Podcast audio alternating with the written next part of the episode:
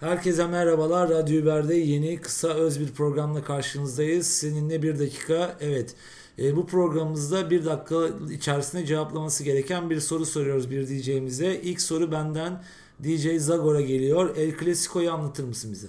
Ee, şimdi e, biliyorsunuz 50'lerde Cemal Abdülnasır vardı e, Mısır'da.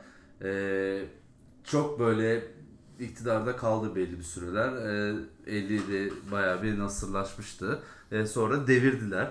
E, ilk El Clasico aslında Mısır'da e, oynanmıştır Cemal Abdülnasır döneminde. Yani devrilmesine rağmen e, o gelenek, o Nasır geleneği e, devam etti. Bir klasiğe dönüştü.